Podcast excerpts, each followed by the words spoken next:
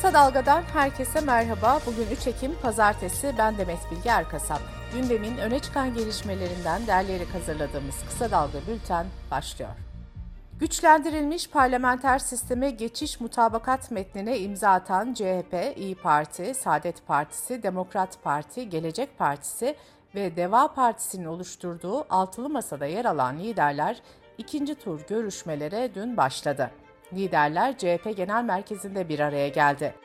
Toplantıdan önce Twitter'da biz kazanacağız ifadesine yer verilen video paylaşıldı. Bu arada geçen hafta İyi Parti lideri Meral Akşener'in CHP Genel Başkanı Kılıçdaroğlu'nun adaylık tartışmalarında öne çıktığı bir süreçte kazanacak aday vurgusu yapması ve noter değiliz sözleri masada kriz mi var sorusuna neden olmuştu. Meral Akşener Cumhuriyet Gazetesi'ne yeni bir açıklama yaparak şu ifadeleri kullandı. Medyada öne çıkan ve kendilerini CHP'nin sözcüsü gibi gören bazı isimlerin özensiz bir dil kullandıklarını görüyorum. Hassas bir dönemde herkesin sözlerine dikkat etmesinde yarar görüyorum. Çünkü partide bir sorumlulukları olmadığı halde milletimiz o isimlerin sözlerini partinin görüşü gibi algılıyor. İncitici bir dilleri var. Türkiye seçime doğru giderken gözler de kamuoyu araştırmalarında. Metropol Araştırma Şirketi de son araştırmasını kamuoyuyla paylaştı. Buna göre kararsızlar dağıtıldıktan sonra AKP %33.6, CHP %24.8, HDP %13.9, İyi Parti %12.2 ve MHP de %9.1 oranında oy alıyor. MHP'den ise bu sonuçlara sert tepki geldi. Genel Başkan Yardımcısı Fethi Yıldız Twitter hesabında yaptığı açıklamada Özer Sencar'ı hedef alarak anketin masa başında hazırlandığını öne sürdü. Fethi Yıldız şirketin sahibi Özer Sancar'a gerçeklik duygusunu bu denli yitirmenize hangi travma neden oldu diye sordu. Bireysel silahlanma hızla artarken düğünlerde, maçlarda, asker uğurlamalarında havaya açılan ateşlerden hayatlarını kaybedenlerin haberleri hemen her gün ajanslardan servis ediliyor. Böyle bir haber Kocaeli'nin Kartepe ilçesinden 20 Ağustos'ta geldi. 10 yaşındaki Musa İlter başına isabet eden yorgun mermiyle hayatını kaybetti. Yorgun mermi havaya yapılan ateşin ardından merminin hızını kaybederek yere doğru ivme kazanması anlamına geliyor. Bir merminin ortalama hızı saatte 160 km hıza ulaştığı için yere düşüş hızı da ölümcül oluyor. Özetle bir düğünde havaya sıkılan kurşun 10 gün sonra düşerek birinin ölümüne neden olabiliyor. Bu tür olaylarda da genellikle faile ulaşılamıyor. Ancak Musa İlter'in ölümünün faili meçhul kalmaması için detaylı bir soruşturma yürütülüyor. Düğüne gelen davetli listesi, taka takanların listesi, sosyal medya paylaşımları tek tek tarandı. Ve nihayetinde şimdilik 37 silaha el konuldu. Kriminal incelemeden sonra Musa'nın katili ortaya çıkacak. Türk Klinik Mikrobiyoloji ve Enfeksiyon Hastalıkları Derneği Başkanı Profesör Doktor Serap Şimşek Yavuz bu kışla ilgili önemli bir uyarıda bulundu. Profesör Doktor Yavuz bu yıl ilk kez maske dahil tüm önlemler kalkmış bir şekilde kışa gireceğimizi hatırlatarak pek çok virüsün de aktif olacağını söyledi. Profesör Doktor Yavuz hijyene önem verilmesini, yakın temastan kaçınılmasını ve kalabalık kapalı ortamlarda maske takılmasını önerdi.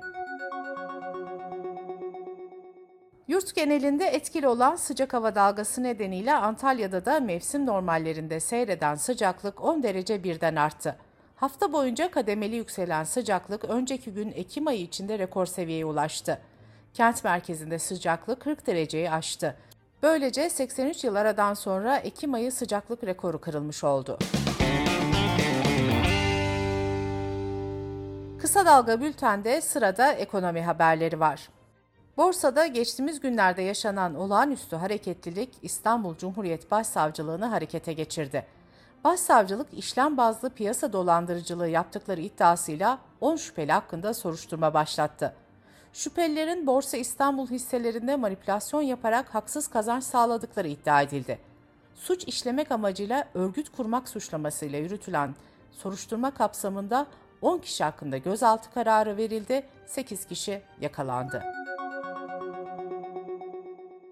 Milyonlarca kişinin beklediği emeklilikte yaşa takılanlar düzenlemesiyle ilgili iktidardan açıklamalar gelmeye devam ediyor. Son açıklama AKP Sosyal Politikalar Sorumlusu Genel Başkan Yardımcısı Jülide Sarıeroğlu'ndan geldi. Sarıeroğlu, EYT düzenlemesinin 4,5 milyon kişiyi kapsadığını açıkladı. Düzenlemenin kapsamını da açıklayan Sarıeroğlu, 1999 yılının Eylül ayından önce bağ kurulular için prim gün sayısının kadınlarda 7200, erkeklerde 9000 gün olduğunu hatırlattı. SSK'lar için bu sayının 5000 gün olduğunu söyleyen Sarıeroğlu, EYT çalışmasının yıl sonunda tamamlanmış olacağını belirtti.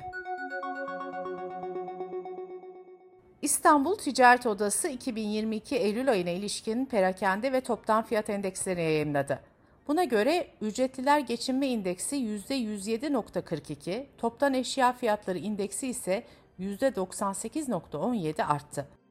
Böylece Ağustos'ta yıllık %99.91 oranında artarak %100'e dayanan İstanbul enflasyonu Eylül ayında %100'ü aşmış oldu.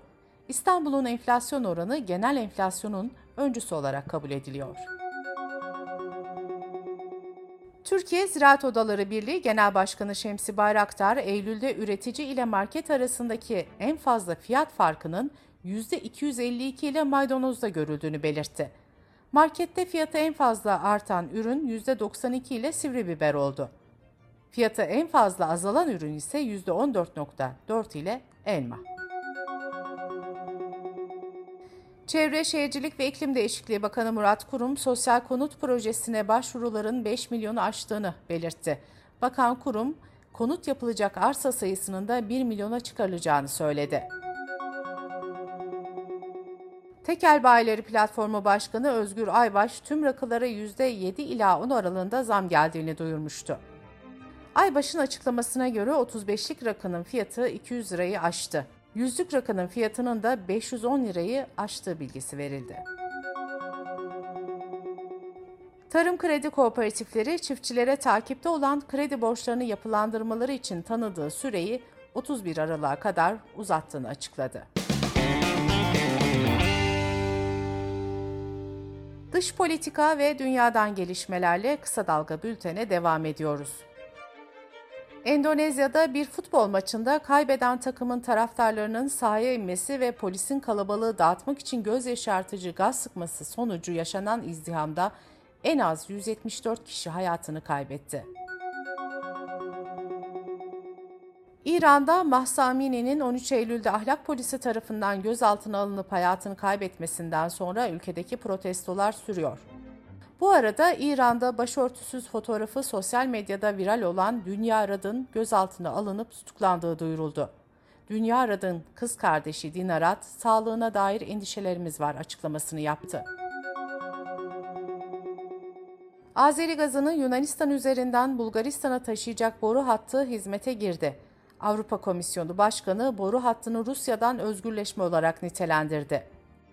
Bu arada Rus enerji şirketi Gazprom ise İtalya ve Avusturya'da gaz akışını durdurduğunu açıkladı.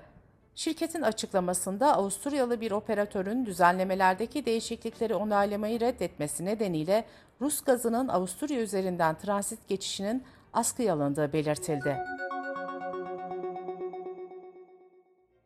Doğu Afrika'da kuraklık hayvanları ve insanları etkilemeye devam ediyor. Kenya'nın en büyük parklarından biri olan Tsova Milli Parkı'nda son bir yılda kuraklık nedeniyle 109 fil hayatını kaybetti. Bültenimizi kısa dalgadan bir öneriyle bitiriyoruz. Gazeteci Banu Güven her hafta kısa dalgada işin esasıyla sizlerle olacak. Ekonomist Erdoğan heterodoks Nebati. Sizce ne yapmaya çalışıyorlar? Ekonomi nereye gidiyor? Banu Güven işin esasının ilk bölümünde bu sorulara cevap arıyor.